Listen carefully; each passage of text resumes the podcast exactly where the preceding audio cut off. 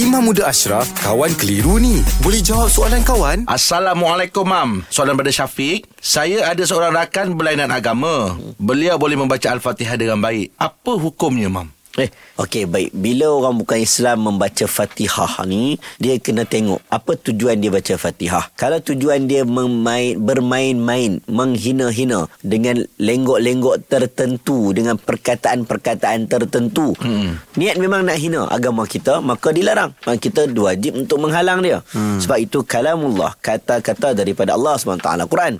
Tapi kalau orang tu memang dia duduk dalam suasana orang Melayu, orang Islam, dia pun dengan kawan kawan-kawan tempat kerja dia pun semua Islam duk baca Fatihah. Hmm. Dia pun bila duduk sekali dalam majlis-majlis selalu dengar bacaan Fatihah dan hmm. akhirnya terhafal. Yalah. Dan dia boleh baca. Dan sekali-sekala bila dia baca pun lancar pula dengar. Hmm. Kan lancar lagi daripada kita ni. Dia lagi tajwid daripada kita kan. Kita pun tak tahu siapa Islam siapa bukan Islam kan.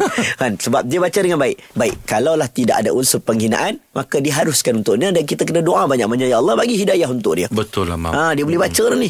Ha, bagi hidayah untuk dia. Ha, itu itu sebab ini pengalaman yang saya jumpa ramai orang yang uh, memeluk agama Islam yang mana sebelum peluk agama Islam itu dia terdedah dengan perkataan insya-Allah, assalamualaikum, Allahu akbar, subhanallah, oh, astaghfirullah, innalillah. Ah. Dia dah ikut-ikut. Akhirnya ah. Allah bagi hidayah untuk dia. Oh. Hmm.